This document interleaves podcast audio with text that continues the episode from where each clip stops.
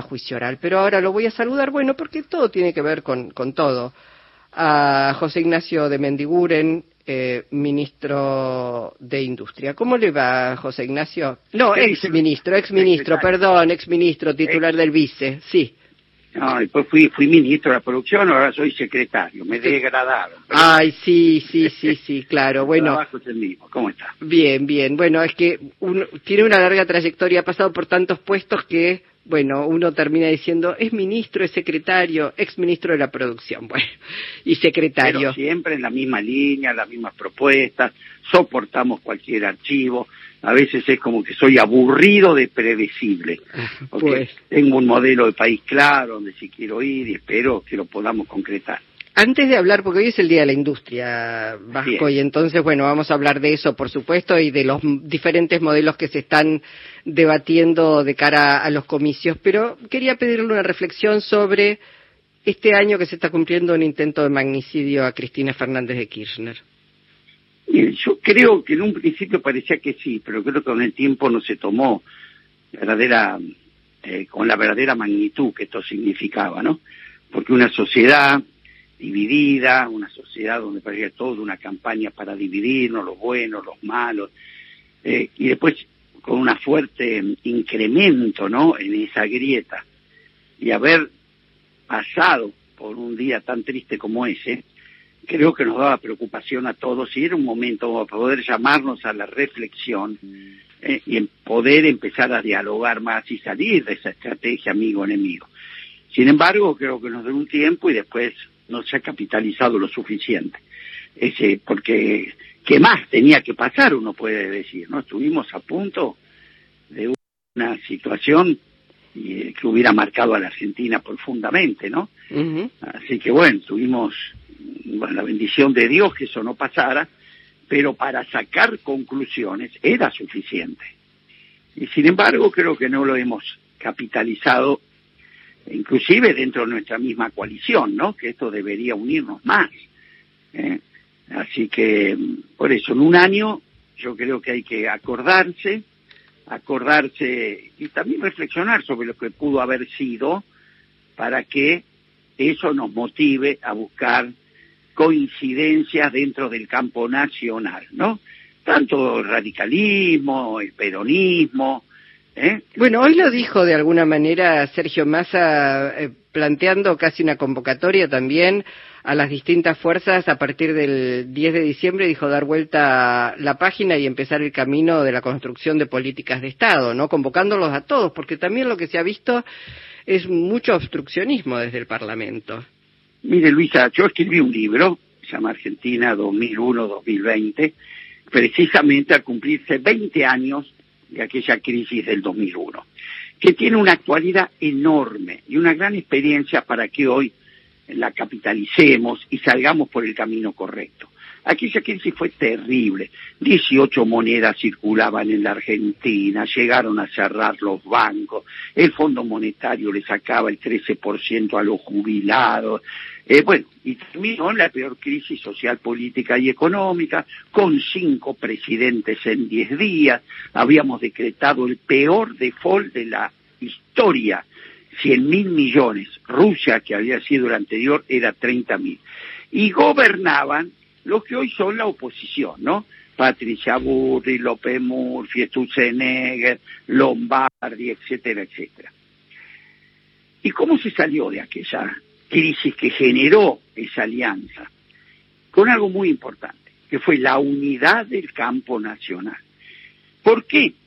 Porque igual que ahora, del otro lado, los que nos quieren llevar a la crisis, traían las mismas propuestas, los mismos personajes, que era dolarizar la economía, llevar los depósitos de los argentinos al exterior, privatizar el Banco Nación, el Banco Provincia, privatizar la recaudación, esto que le digo es textual, ¿no? Entregar los parques nacionales para pagar los bonos samurái. Muy bien. Pero ¿qué hubo en ese momento ante semejante tragedia que era esa crisis? El radicalismo y el peronismo, como le decía Alfonsín y Dualde, decidieron de esto salimos juntos. Está en peligro la misma nación.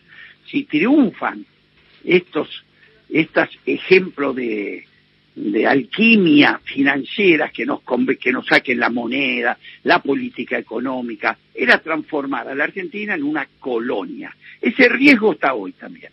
Pero bueno, pero habrá visto usted que algunos funcionarios y algunos candidatos lo que hacen es ir a hablar al fondo, es ir a hablar a la UIA, es ir a hablar y decir, a este gobierno nada, que muerdan el polvo, total, después venimos nosotros, sin pensar en las consecuencias que tiene eso para la sociedad argentina, ya no para un gobierno. Por eso, Luisa, pero volvamos a ese ejemplo. La unidad del campo nacional, ¿qué permitió?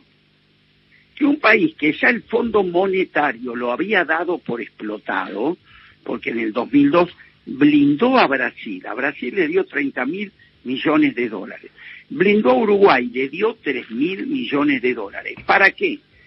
La explosión nuestra, que descartaban, no afectara a estos países. ¿Y qué sucedió? Que esa unidad en el campo nacional pudimos colocar los precios relativos para que la economía argentina vuelva a moverse y pasamos. Primero dejamos afuera todas esas excentricidades, salimos con nuestra propia moneda, salimos con una alianza con la producción, por eso Alfonsín y Dualde me convocaron a mí, que era presidente de la Unión Industrial, y yo fui el primer ministro de la producción de la Argentina en toda su historia a nivel nacional. ¿Y sabe qué sucedió? De esa crisis que lo generó la especulación financiera, pasamos al periodo de crecimiento más largo de la historia argentina entre el 2002 y el 2011. Eh, la industria creció el 110%. Bueno, pero está bien, pero está bien recordar todo eso. Pero hablemos a futuro, porque uno escucha hoy ah. voces eh, en, en, el Día de la Industria. Funes de Roja dice, bueno, hay algunos dirigentes que no reconocen el rol de la industria, que no, digo, y la verdad es que debería decir qué dirigentes, porque hablar en general, digo, con el gobierno de Mauricio Macri se cerraron miles de pequeñas y medianas empresas. Vamos a repasar. El gobierno de Mauricio Macri para la industria, escuche bien lo que le digo, no hubo un solo sector industrial que terminara mejor en el 2019 que en el 2015. La industria cayó un 13% periodo que lo ocupó. La inflación en ese periodo la duplicaron. El riesgo país lo tomaron en 500 puntos, lo dejaron en 2.500. Pero además, nos dejaron el país defolteado en pesos, es decir, no pagaron la deuda en pesos, la CUNSA lo llamó reperfilamiento, y defolteado en dólares porque había que pagar al año siguiente 19 mil millones de dólares, que indudablemente, cuando se contrajo la deuda, se sabía perfectamente que no se iba a pagar. Ahora, Vasco, lo que... Conclusión, de cuatro años la economía cayó en tres. Vamos a este modelo y para la industria, que yo vengo de Paraná, estuve con Sergio en la UIA. Y se lo dije, este modelo productivo competitivo, a pesar de la pandemia, la guerra, ahora la sequía, de cuatro años vamos creciendo en tres. La industria hoy, a pesar de todo esto, está 13 puntos por arriba de la prepandemia. La industria hoy lleva 34 meses consecutivos. Bueno, ¿y qué pasa entonces cuando, qué pasa entonces cuando van los candidatos, Milley, Bullrich, hablan y los aplauden, algunos entusiasmadísimos. yo creo por eso mismo, hoy Sergio fue muy claro, ¿eh? y ustedes quieren una dolarización de la economía, ustedes no observaron lo que pasó con este modelo en estos cuatro años, donde fuimos al mayor rescate que tenga memoria cualquiera de los que estaba ahí, en momento de la crisis.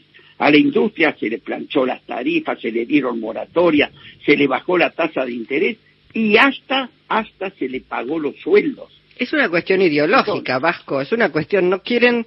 Bueno, dato mata relato, por eso que dije, hablemos, no hagamos política, digo yo, partidaria, hagamos política industrial. Esto fue lo que nos pasó. Hoy la industria está todavía 14 puntos por arriba de la de pandemia. Y ahora, ¿con qué noticia fuimos? Fuimos a volver a financiar, fíjese, el gobierno de Macri, cuando yo asumo de presidente del vice, el crédito a la inversión, ¿sabe cuánto estaba? 35 puntos por arriba de la inflación. Es decir, una tasa activa de un nivel que solo servía para el escolazo financiero. Ningún proyecto industrial se podía mantener con esa tasa de, interés. ¿Sabe cuánto está la tasa de interés hoy para la, la inversión y para la industria? A 55 puntos detrás de la inflación. Mire qué diferencia solamente en el crédito a la inversión. El crédito en dólares del gobierno de Macri a la industria estaba el 14 por 15, perdón, por ciento anual, cuando en el mundo estaba el 4. ¿Cómo está hoy el dólar ah, para el sector productivo y exportador al 4%? Mm. Conclusión, se lo dije hoy, ahora se quejaron porque habíamos puesto un bono, ¿no? Para, Mal llamado bono porque es un anticipo a cuenta de futuros aumentos paritarios. Primero, esa cuenta de la paritaria. Segundo, la pequeña empresa puede automáticamente descontarlo de aportes patronales. No, pero los que más se quejan son las grandes empresas. Las pequeñas empresas, la verdad es que no, no he notado que haya oposición allí. No, pero la siguen. Pero además, ¿qué es lo importante? Esta medida salió con un combo de medidas, con todas medidas a favor de la industria, la producción, del financiamiento. Entonces tienen tanta incongruencia que cuando el gobierno los rescató en el año 2000 y ahora con 500 mil millones de pesos a crédito subsidiado, ahí no les preocupa la intervención del Estado. Ahí lo ven muy bien Ahora, cuando el Estado le dice, pueden adelantar un bono de 30 mil pesos por mes en dos meses, que encima se lo dejamos de. No, no queremos la intromisión del Estado. Por favor, seamos coherentes. Sí. Intervención del Estado toda cuando me favoreces. Y ninguna intervención cuando me pones alguna, algún pedido. Hay que tener cara, ¿no es cierto?, para poder este, tener estos planteos y decirse serio. Bueno, lo, eh, eh, está clarísimo. Lo, en el Día de la Industria hay para festejar. Pero venimos, escúcheme, tres años. Ahora, este año, la economía tiene un problema porque el campo, el sector del campo, ha tenido este meteorito que nos llevó la cuarta parte de todas nuestras exportaciones. Pero el sector industrial el primer semestre volvió a crecer y llevamos tres años de crecimiento. Insisto, estamos 14% por arriba de lo que nos dejó Macri, a pesar de haber pasado la pandemia, la guerra y la sequía. Bueno, que no se corte, digamos. Entonces le mando un abrazo y gracias, Vasco. ¿eh?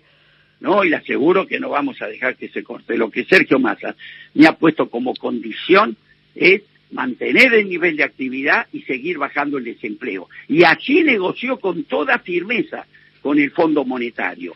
Y hizo falta ir a, Qatar, fuimos a Rusia, fuimos a la Corporación Andina de Fomento para no cumplir lo que el fondo pedía, que era un 100% de devaluación. Bueno, le mando un abrazo, gracias. Eh. Lo mismo, hasta luego. Hasta pronto. José Ignacio de Mendiguren.